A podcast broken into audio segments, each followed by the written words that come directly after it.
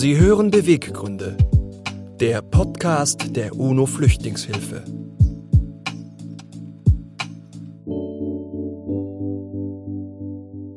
Ja, herzlich willkommen. Wir freuen uns, dass Sie heute wieder dabei sind beim Podcast Beweggründe. Mein Name ist Peter Runstroth-Bauer. Ich bin der Geschäftsführer der UNO Flüchtlingshilfe, dem deutschen Partner des Flüchtlingshilfswerks der Vereinten Nationen, kurz UNHCR. Und mein Name ist Nora Abuon. Ich bin Journalistin beim WDR und freie Moderatorin. Wir beide begleiten Sie heute durch unseren Podcast Beweggründe. Die UNO-Flüchtlingshilfe ist seit 40 Jahren in Deutschland aktiv. Gemeinsam mit unseren Unterstützerinnen und Unterstützern mobilisieren wir für die weltweiten lebensrettenden Einsätze des Flüchtlingshilfswerks der Vereinten Nationen. Und in Deutschland unterstützt die UNO-Flüchtlingshilfe Initiativen und Projekte für Geflüchtete. Wir sprechen mit unseren Gästen intensiv über Flucht, die Ursachen, Routen und ihre ganz eigenen Schicksale. Und die Zahl der Geflüchteten weltweit steigt weiter an. Mittlerweile sind mehr als 84 Millionen Menschen weltweit auf der Flucht. Eine unfassbar große Zahl. Über das Thema Flucht und ihre ganz eigene Geschichte wollen wir heute mit unserem Gast Rudi Ali sprechen. Herzlich willkommen, Frau Ali. Ja, vielen Dank und ich freue mich auf jeden Fall. Sehr schön. Auch von mir ein herzliches Willkommen, Rudi Ali. Bevor wir über Flucht und Ihre ganz persönliche Geschichte sprechen, möchten wir Sie natürlich unseren HörerInnen vorstellen. Sie stammen aus Afrin in Syrien. Sie sind Feministin, Sozialaktivistin, freiberufliche Journalistin und machen gerade Ihren Master in Netzwerkmanagement an der Katholischen Hochschule Münster. Mit 26 Jahren haben Sie mehr erlebt als andere in Ihrem Alter. 2012 sind Sie aus dem syrischen Aleppo in den Nordirak geflohen und 2015 dann nach Deutschland. Sie wissen also, was es bedeutet, fliehen zu müssen, alles Vertraute zurückzulassen und in der Fremde ganz neu anzufangen. In einem Interview sagten Sie einmal, dass Sprache der Schlüssel sei zur erfolgreichen Integration. Sie sprechen fünf Sprachen. Arabisch, Kurdisch, Englisch, Französisch und Deutsch. Heute sind Sie in Deutschland angekommen und wir freuen uns sehr, dass Sie mit uns über Ihre ganz persönliche persönliche Geschichte sprechen. Vielen, vielen Dank für die äh, schöne Vorstellung. Tatsächlich, ja, ich bewundere mich, wie gesagt, gerade von der guten Recherche. äh, die Sache ist nur als kleiner Hinweis. Französisch ganz mini, also bis B1 habe ich nur gelernt, aber nicht mehr, also nicht so gut, wie ich jetzt Deutsch spreche, aber nur als Hinweis. Nicht, dass jetzt hier jemand mit mir auf Französisch redet und. Genau, ich wollte gerade sagen, wir führen das Interview jetzt auf Französisch. Überraschung. Dann bin ich schon raus. ja, danke sehr dafür. Auf jeden Fall. Das ist schön. Okay, dann lassen Sie uns einsteigen. Ihr Land im Krieg, wie haben Sie es erfahren, bevor der Krieg in Syrien ausgebrochen ist? Ich habe ja, wie gesagt, wie Sie auch äh, am Anfang gesagt haben, in Aleppo gelebt. Vor Krieg war das also ganz normales Leben. Ich war ja auch ganz klein. Also ich war noch, als ich dann aus Syrien rauskam, war ich ja 16, denke ich mal. Das Leben hatte ja Schwierigkeiten auf jeden Fall, wie ganz normale Leben, wo überall auf der Welt hat man ja auch Rassismus erlebt, da ich ja auch kurdischstämmige Background habe oder Hintergrund habe. Deswegen gab es ja Rassismus auch, so sage ich mal, in meiner Heimat, wie man das auch überall erleben kann. Also das ist nicht nur, was man ja hier in Deutschland oder woanders erleben kann, sondern auch in, innerhalb der Heimat. Also man war nicht so richtig, sage ich mal, frei in dem Sinne, dass man ja alles was auch ausdrücken kann. Also man war ja, sage ich mal so, auch bisschen beschränkt im Sache von Meinungsfreiheiten und Meinungsausdrucken und sowas. Deswegen, das war ja schwierig. Und ich glaube, das hat da angefangen, dass man ja gemerkt hat, hier stimmt irgendwas nicht und ich möchte was dagegen tun. Sie sind dann 2012 von Aleppo in den Nordirak nach Erbil geflohen. Wie kam es zu dieser Fluchtentscheidung? Ja, in meinem Leben bin ich ja zweimal geflüchtet. Einmal, das stimmt, in Kurdistan-Region. Das kam ja dadurch, dass, wie gesagt, Krieg hat angefangen, auch in Aleppo. Und wir haben auch in einem Gebiet so gelebt, wo war am Anfang ganz ähm, okay, also die Situation war okay bis 2012. Wir haben also das Gebiet hieß äh, Assyrer und wir haben mit Armener, mit Assyrer, Kurden, haben alle zusammen in Frieden gelebt, ohne Probleme tatsächlich. Die Sache war nur, als Krieg angefangen hat, hatten wir nicht die Möglichkeit, so auch weiter im Gebiet zu bleiben oder bei uns in der Wohnung war ja auch bombardiert. Deswegen sind wir geflüchtet. Der Hintergrund war auch, dass ich auch dort gezwungen war zu heiraten. Also das war auch dahinter noch diese Idee von, mit, mit, äh, mit Zwangsheirat. Und deswegen bin ich dorthin gegangen. Und wie sind Sie dorthin gekommen? Wie muss man sich das vorstellen? Ja, das war Horrorgeschichte.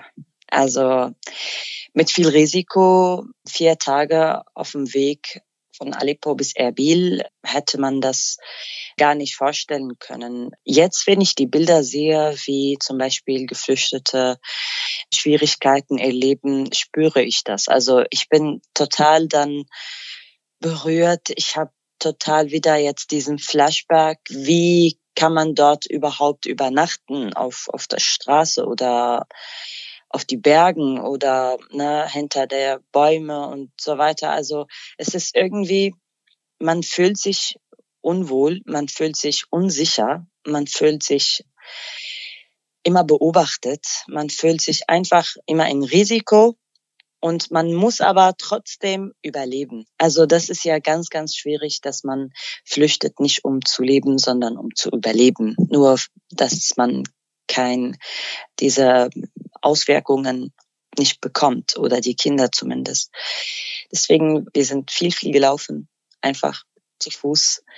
Das war, obwohl Sommer, trotzdem in den Nächten auch sehr, sehr kalt zwischen den Bergen. Das war irgendwie sehr gefährlich unter der Checkpoints immer so durchzulaufen. Dieses Checkpoints gehört die Regierung, die andere die Opposition, die andere vielleicht die Islamisten, die andere, damals war noch nicht so, die Kurden hatten noch nicht so eine Macht, aber das waren ja also so viele Checkpoints, was man dadurch noch gehen soll und immer kontrolliert werde und gefragt und was macht ihr und wohin und warum und wie und wir mussten stellen Sie sich vor, also die Frauen sollten, also alle Menschen haben ja darunter gelitten, so, ne? Aber die Frauen waren ja immer und Kinder auf jeden Fall immer diese Gruppe von Menschen, die noch extra darunter gelitten haben. So, wir mussten uns immer anpassen oder immer uns verkleiden, damit wir durchgehen. Also wir sollten immer dran denken, wenn Checkpoints kommt und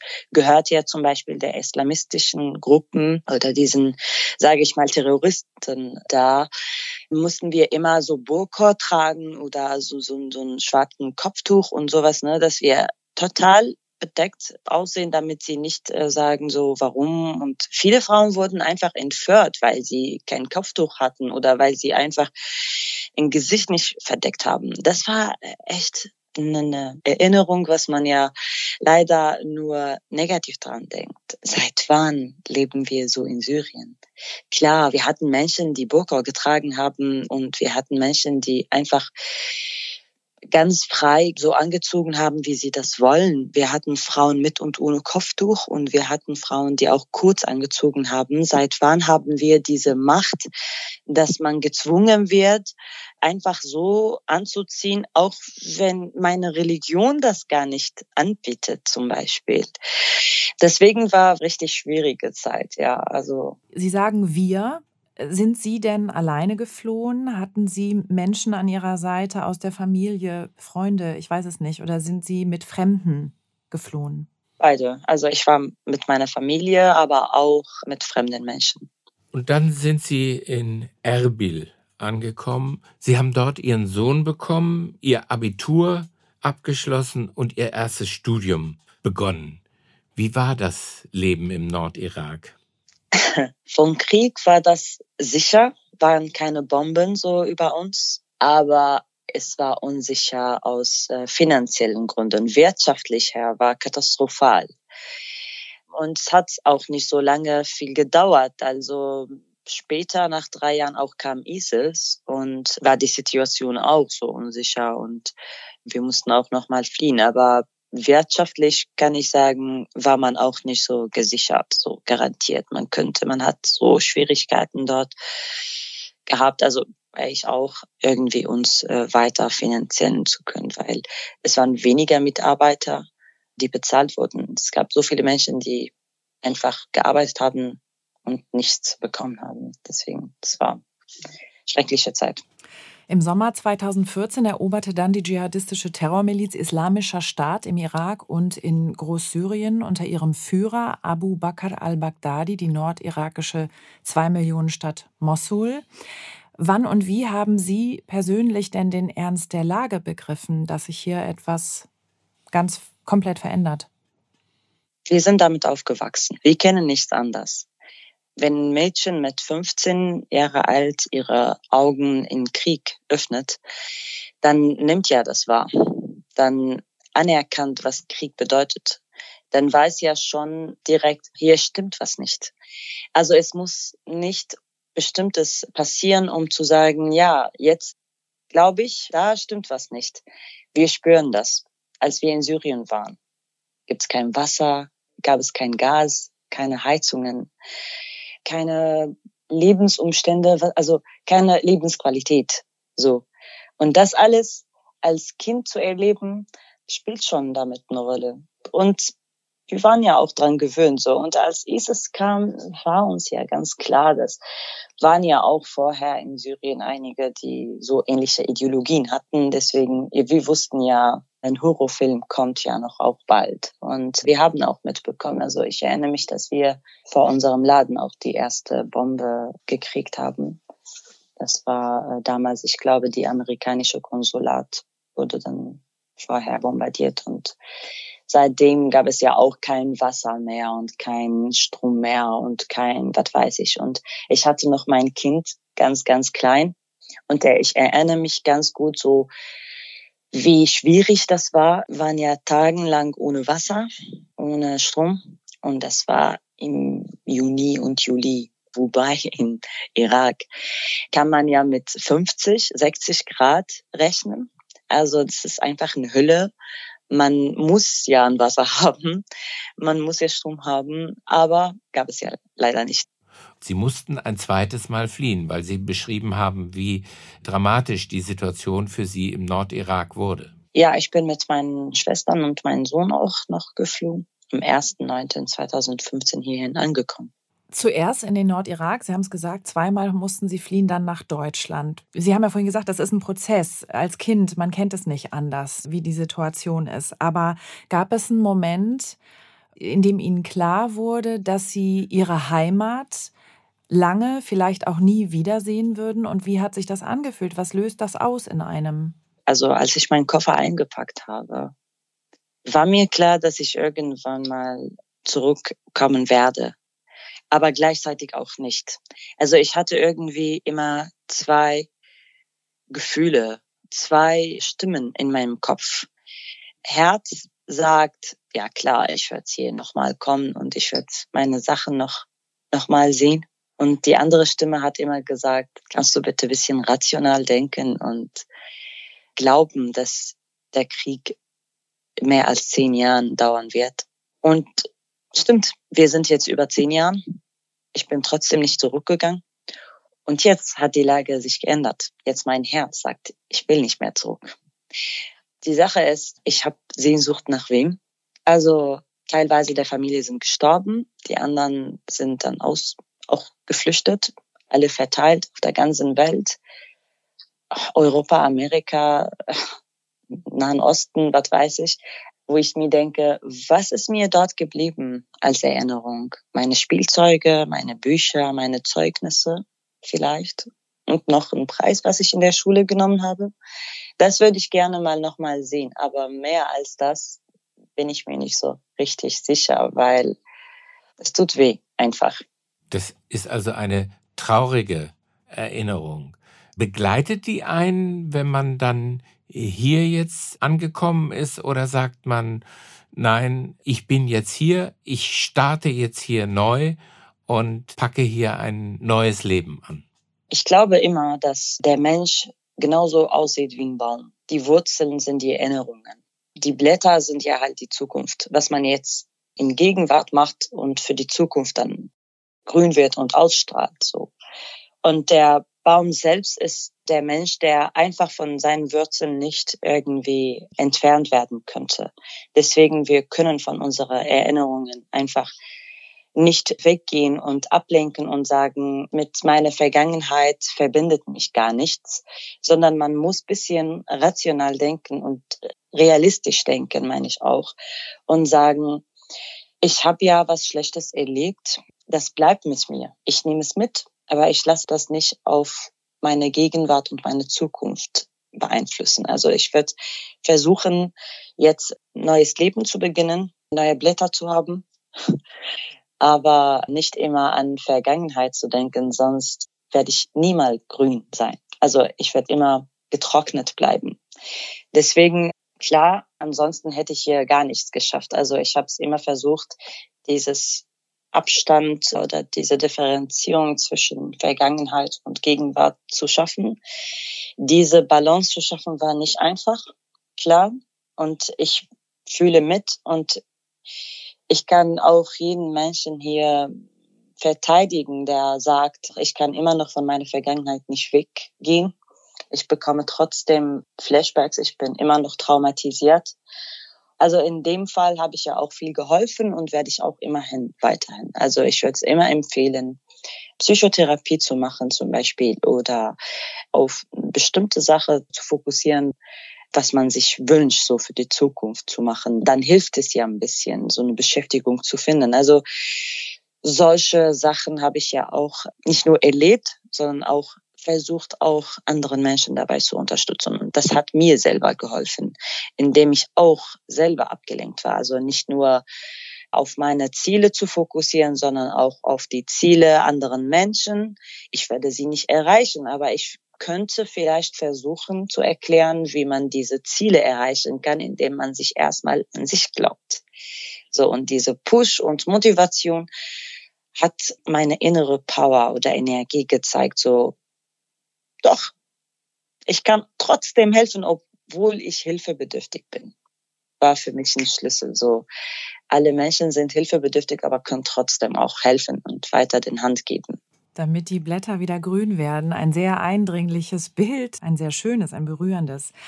Wie haben Sie Ihre Ankunft in Deutschland denn wahrgenommen? Wo sind Sie angekommen? Wie war das Ankommen? Am Anfang ist alles schwierig. Alles. Studium, Arbeit, der neue Weg im Ausland zu leben. Auch Urlaub ist am Anfang schwierig. Also man muss erstmal ankommen, Koffer auspacken, erstmal muss man herausfinden, so wo bin ich, so was mache ich jetzt als erstens, soll ich jetzt schwimmen gehen oder soll ich jetzt erstmal nicht ausruhen? Das ist am Anfang immer eine schwierige Entscheidung, so was mache ich als erstens? Diese Frage immer als erstens, was ich mache, hakt immer bei vielen Menschen. Deswegen, wir sehen ja viele Menschen, die nicht so ganz richtig wissen, was sie wollen, weil sie die erste Linie nicht finden. Wir sollten erstmal diese Grundkenntnisse hier in Deutschland finden. So, womit soll ich anfangen? Erstmal herausfinden und dann. Für mich war am Anfang auch trotzdem schwierig, also in Flüchtlingsunterkunft zum Beispiel hingebracht zu werden, also mit einem kleinen Kind und so, also mit meinem Sohn, sage ich mal.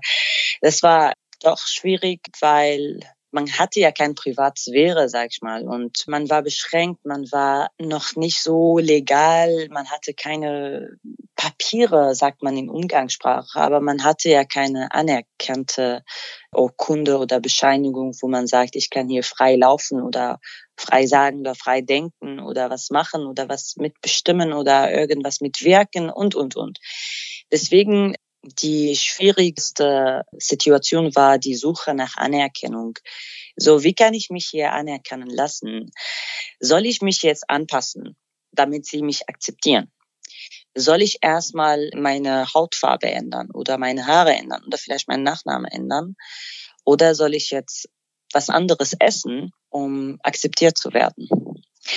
Diese Fragen haben mich immer beschäftigt. So, ich war noch nie so ein Mensch und werde ich auch nie, der sich anpasst, um akzeptiert zu werden. Ich mag tatsächlich die Anerkennung so zu bekommen durch meine Tätigkeit, durch mein Ich selbst. Also im philosophischen Sinne so. Ich selbst sollte, wie ich ja als autonom, wie ich als Persönlichkeit, als Mensch, dass ich so wahrgenommen werde und dass ich so einfach akzeptiert werde mit meiner Hautfarbe, mit meinem ganz typischen ausländischen Nachname Ali und mit meinen dunklen Haaren und ähm, also einfach mit meinem Aussehen. Und trotzdem, das bedeutet aber nicht, dass ich einfach nur so akzeptiert werden soll, wo ich mich und meinen Weg nicht respektiere und auch im Gegenüber. Also ich sollte auch was tun. Ich erwarte nicht nur. Und wenn man was nehmen möchte, dann soll man auch was geben oder was tun. Für mich war erstmal Schlüssel so die Sprache. Deswegen, Sie hatten recht, ich habe in irgendeinem Interview gesagt, die Sprache zu lernen ist halt ein Schlüssel für eine gelungene Integration ohne sie hätte ich jetzt auch äh, nichts geschafft. Ich kann auch jetzt nicht sagen, ich spreche Deutsch als Muttersprachlerin oder als Muttersprache, aber ich leide immer noch un zwischen Akkusativ und Dativ. Trotzdem, ich bin stolz, oh. dass ich. Äh, das das wir alle. Problem. Trotzdem bin ich stolz, dass ich diesen Weg durchgehabt hatte und ja, weiterhin gemacht habe. Sie haben für mich den sehr starken Satz gesagt. Ich habe gespürt, ich bin selber unterstützungsbedürftig oder ich brauche Hilfe, aber ich kann gleichzeitig auch Hilfe geben. Und das haben Sie ja auch gleich getan nach Ihrer Ankunft in Deutschland. Haben Sie bei der Arbeiterwohlfahrt sich in einem interkulturellen Frauentreff eingesetzt. Was war der Antrieb, sich jetzt speziell für Flüchtlingsfrauen einzusetzen, die eigene Erfahrung und das weitergeben, was man an Erfahrung hat und daraus die Konsequenzen ziehen? Ja, also ich habe bei mehreren, stimmt, bei Arbeit sowohl ich habe es total vergessen. Also krass, wie Sie das recherchiert haben. ich habe beim Arbeiter-Samariter-Bund auch viel damals gemacht. Also für mich war erstmal nicht nur Frauen, für mich waren ja alle geflüchtete Familien oder sage ich, sag ich mal so deutlicher Mitbewohner. Ich habe damals mich in dem Bereich engagiert, ehrenamtlich, als ich immer noch dort gelebt habe, also in einem Flüchtlingsunterkunft. Und für mich war irgendwie der Start da, als ich gesehen habe, wir brauchen Menschen und die Kommunikation fehlt. So. Und in jedem Netzwerk, weil ich jetzt ein Master in Netzwerkmanagement habe, ich habe neue Begriffe gelernt. So in einem System oder in einer Organisation, wenn wir wirklich was erfolgreich hinkriegen möchten, benötigen wir Kommunikation. Das ist ja ein Schlüssel. Und die Sache, das hatte uns gefehlt damals. Und wie können uns kommunizieren und verstehen und diese Bedürfnisse und Bedarfe, was wir haben, irgendwie äußern damit wir irgendwie im Gegenteil auch was zurückbekommen. Also wenn ich jetzt, sage ich mal, ich brauche ein Glas oder einen Teller, ganz einfache Beispiel, wie kann ich das sagen oder mitteilen? Das war am Anfang ganz schwierig. Wir mussten immer mit Hände und Füße immer alles bezeichnen und sagen, dies, das, so. Und da habe ich ja herausgefunden, ja, wir brauchen die Sprache. Mhm. Da ich ja andere Sprachen erstmal kenne, so Arabisch, Kurdisch, habe ich erstmal auf Englisch aus der kurdischen und arabischen Sprache übersetzt. Waren ja einigen Menschen auch aus afrikanischen Ländern geflüchtet, die auch bisschen Französisch gesprochen haben, aber auch mit Basis Französisch manchmal auch übersetzt. So, das war richtig hilfreich, dass die äh, soziale Arbeiter da und die Mitarbeiter und Ehrenamtlichen alle auch sprachbegabt waren. Die konnten alle gut Englisch und einige auch Französisch. Von daher, das war so problemlos. Und trotzdem hatte ich das Gefühl so, mh, hm, ja, aber ich kann nicht überall Englisch sprechen. So, nur innerhalb hier. Also wenn ich draußen gegangen bin, nicht alle Menschen konnten gut Englisch und ich muss es ich muss es mir klar machen, ja, ich brauche doch die Sprache dieses Landes erstmal zu beherrschen, um überhaupt was zu beginnen. Und Menschen zu helfen, zurück zu der Frage, ich fühle mit, dass sie nicht was äußern können. Und wenn die Sprache auch oder die Kommunikation fehlt, dann muss ich ja helfen, muss ich ja eingreifen. Also das war erstmal plötzlich, also es war einfach spontan gekommen. Ich war neben einer Frau und sie wollte was sagen, so eine alte Dame, und ich habe es für sie übersetzt. so. Und dann beim zweiten Mal hat ein Mann und dann äh, die andere Familien haben gehört, dass ich was für die andere Familie übersetzt habe und so weiter. War eine Kette. Und war ich dann in dem Unterkunft so, ja, Rudi die Übersetzerin. Und wo ich mir dachte, äh, cool, ich bin aber keine Übersetzerin. Und seitdem hat es angefangen, immer auch Frauen zu begleiten, zu den Ärzten oder zu den äh, sogar Psychotherapie, obwohl das so schwierig war, selber traumatisierter Mensch eine andere traumatisierte Frau zu begleiten und das noch in Muttersprache ins Englisch zu übersetzen und das auch direkt hochzubekommen, das war ein Kampf. Also ich brauchte vielleicht nachher den ganzen Tag nur für mich selbst, wo ich einfach nur weine, wo ich einfach nur keine Stimme mehr höre und erstmal klar mit mir selbst kommen soll. Das war schwierig. Deswegen vor allem die Esiden, die Frauen, die kamen aus Schengal und die wurden viele entführt oder vergewaltigt von ISIS. Für diese Gruppe von Frauen war ich ja zuständig am meisten und das war hart man könnte nicht so überstehen, sag ich mal, könnte ich nicht. Deswegen war es schwierig, aber ich dachte, Bedarf steht und ich muss hier eingreifen. Und das hat mir aber trotzdem eine andere Seite geholfen, so weiterhin mit meinen eigenen Problemen auch klarzukommen und ein bisschen, ja, zu verschärfen, wo sind meine Linien. Also ich wollte jetzt fragen, was hat ihnen Kraft gegeben. Aber offenbar ist es so, dass es auch wichtig ist, Sie haben das ja im Prinzip gesagt, dass man sich fokussieren muss. Das Helfen gibt offenbar auch Kraft, sich auch nicht die ganze Zeit nur um seine eigene Geschichte zu kümmern. Kann man das so sagen? Ja. Also das kostet viel Energie, aber was, man bekommt ja auch viele kostenlose Unterrichte im Leben. Kostenlosen äh, Unterricht im Leben, ja auch schön. ich habe ja auch viel davon gelernt. Also diese Ablenkung mit meinen eigenen Geschichten und so habe ich ja auch dadurch gelernt. So dachte ich mir, jetzt Spaß beiseite. Meine Geschichte kann ich nicht immer dran denken, sonst verliere ich ja so viel Zeit. Wir machen es anders. Ich helfe jetzt erstmal und gucke. Das hat mir geholfen in dem Moment, wo ich gedacht habe, ich hatte immer das Gefühl, ich bin der Einzige oder nicht der Einzige, aber ich bin der einzige Mensch, der alles im Leben erlebt hat. So. Und vielleicht am meisten. Und keiner hat was Schwieriges erlebt als ich. So, ich habe fluchtfähig, Zwangsheirat, dies und das, so viele Sachen. Und ich hatte immer das Gefühl, ja, ich leide und alle anderen leiden, aber vielleicht weniger in dem Moment, in dem ich andere Geschichten gehört habe, war für mich, nee, eine andere Überlegung. Ich habe viele Geschichten, krasse Geschichten gehört, wo ich mir gedacht habe, boah, ich bewundere mich von diesen Menschen, wie das haben. Wir haben, wir können darüber überhaupt erzählen oder reden, so. Erstmal über Probleme zu reden oder zu berichten, ist es selber ein Hindernis. Es ist ein Kampf. Man muss erstmal diesen Kraft haben, so darüber zu sprechen mutig zu sein. Das hat mir geholfen, um zu sagen, ich bin nicht die Einzige und nicht mehr und es gibt noch krasse Geschichten und man muss erstmal von dieser Rolle als immer sich Opfer zu sehen rauszukommen. So, ich bin kein Opfer mehr. Ich bin Mensch, der negative Erlebnisse erlebt hat. Trotzdem bin ich ja kein Opfer. Ich bin nur ein Ergebnis. Was Sie gerade gesagt haben, hängt das damit zusammen, dass Sie sagen, Sie möchten eigentlich nicht mehr als Geflüchtete gesehen werden? Sie sagen ja, ich bin kein Opfer, ich bin das Ergebnis ja. all dessen, was passiert ist. Andere Menschen, ja. die ähnliche Geschichten erlebt haben, formulieren das anders. Was mhm. entgegnen Sie dem?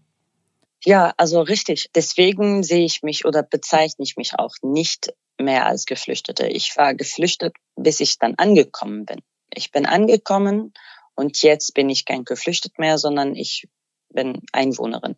Ja. So. Und seitdem ich rechtlich ja auch anerkannt wurde und diese Aufenthaltstitel bekommen habe, fühle ich mich ja doch jetzt ein Teil der Gesellschaft. was ich viele Rechte habe und Pflichten habe. Sobald ich als Mensch oder als Einwohner Rechte und Pflichten habe, bin ich keine Touristen, ich bin keine Gast, ich bin keine Geflüchtete, die irgendwann mal zurückgeschickt werden oder nochmal umziehen soll oder flüchten soll. Deswegen, ich habe direkt das Gefühl gehabt, so erstmal, wer bin ich hier? Und seitdem ich die Sprache gelernt habe und die Karriere damit angefangen habe und so weiter, hatte ich das Gefühl so, ja, also ich fühle mich nicht so anders und ich würde auch nicht anders bezeichnet.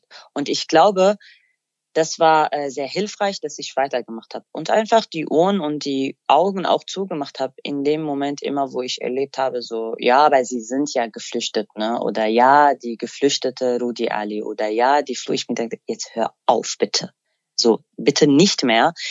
Ihr werdet mich immer in diesen Schubladen reingesteckt. Also ich werde immer in diese Schublade reingesteckt, als ob Geflüchtete ist ein Stereotyp für, für Menschen oder für Frauen, die immer drunter gelitten haben und immer hilfebedürftig geblieben sind und immer, ja, wir müssen denen immer helfen und es tut uns leid, dass sie so viel erlebt haben.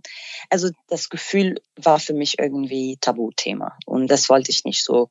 Ich bin nicht mehr so ein Mensch, der immer Hilfeleistung bekommen will oder äh, Unterstützung bei der Sprache und sowas will. Ich kann jetzt auch anderen Menschen helfen und ich konnte mich selbst helfen. So, wie lange werde ich immer als Geflüchtete bezeichnet? Ich bin jetzt seit sechs Jahren hier und ja, auch mein Kind ist dann geflüchtet. Der ist hier aufgewachsen und der kann einfach Deutsch als Muttersprache besser als Kurdisch.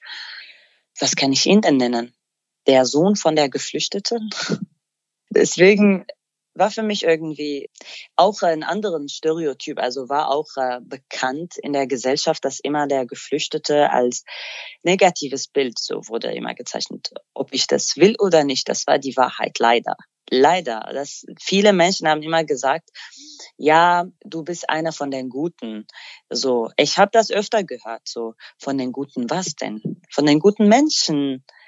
Also es gibt ja auch Verbrecher oder Vergewaltiger oder es gibt ja auch Missbraucher und sowas in allen Gesellschaften und in allen Milieus und in, also das hat mit einer bestimmten Gruppe von Menschen nichts zu tun. Man kann auch, also ein Verbrecher sein, auch ein Mensch mit Behinderung ist oder mit äh, Fluchtgeschichte oder vielleicht der einfach Einbürger. Also das ist irgendwie hat mit der Herkunft und biologische oder sexistische oder ich weiß es nicht, er hat damit gar nichts zu tun. Ist einfach, der Mensch selbst könnte aus unterschiedlichen Gruppen von Menschen gut sein, aber auch nicht gut sein. Es ist ja so ein Labeln und Kategorisieren, das womöglich auch beim dabei diesen ganzen Berg des Ankommens, wo Sie sagen, ne, die erste kleine Tür ist die Sprache, die müssen wir erstmal lernen und dann Häppchen für Häppchen für Häppchen die Schritte gehen, einfach stört. Ja, also mhm. immer da einsortiert zu werden, macht das Ganze schwierig und bringt einen auch ja auch nicht weiter.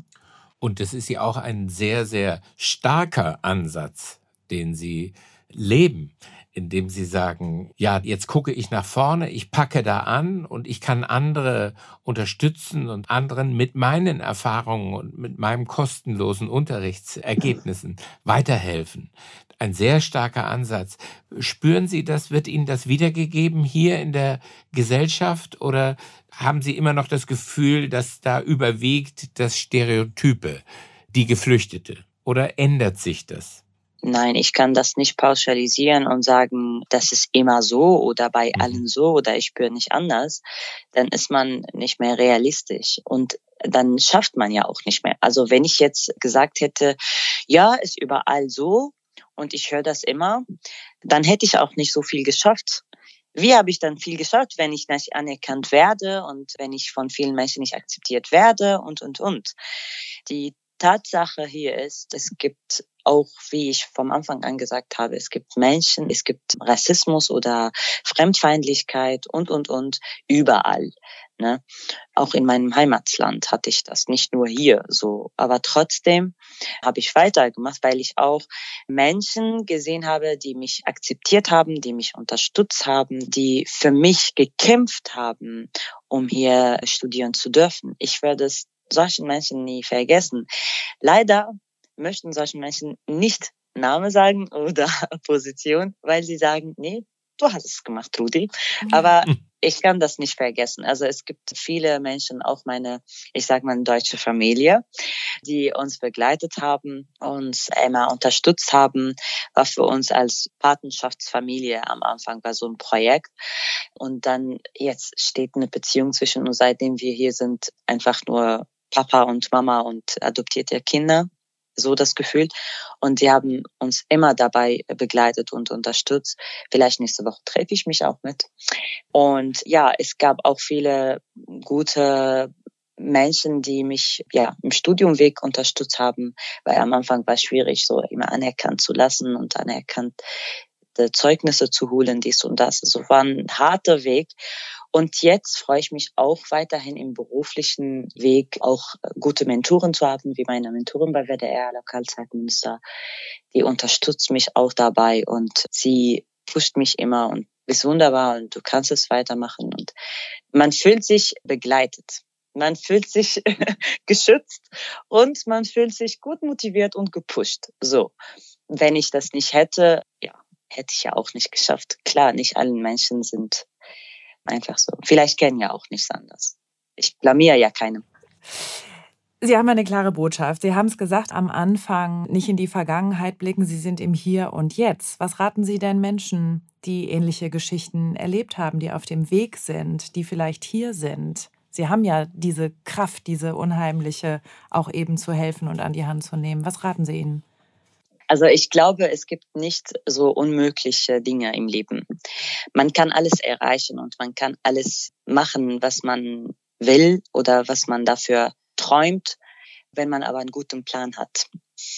Unser Plan sollte aber nicht nur aus A und B und C sein.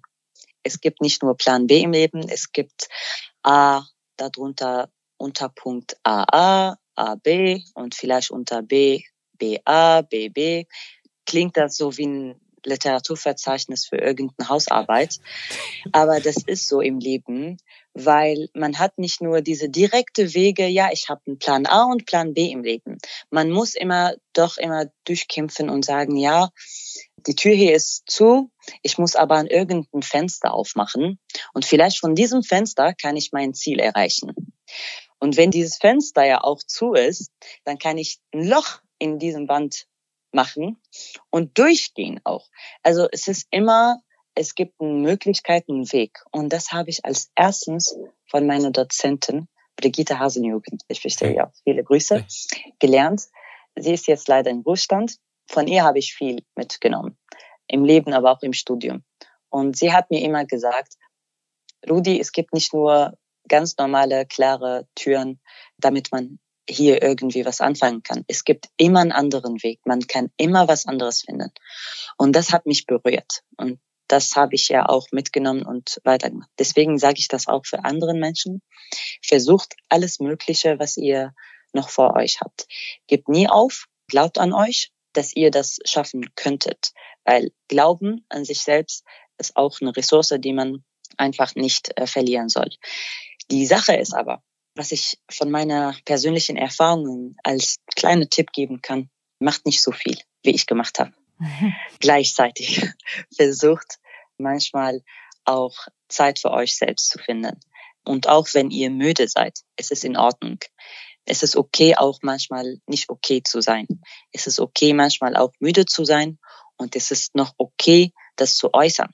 Also schämt euch nicht zu sagen, ich kann das nicht mehr oder ich brauche eine Pause oder ich bin dafür nicht zuständig. Ich bin für diese Sache tatsächlich nicht zuständig. Ich kann Ihnen dabei nicht helfen.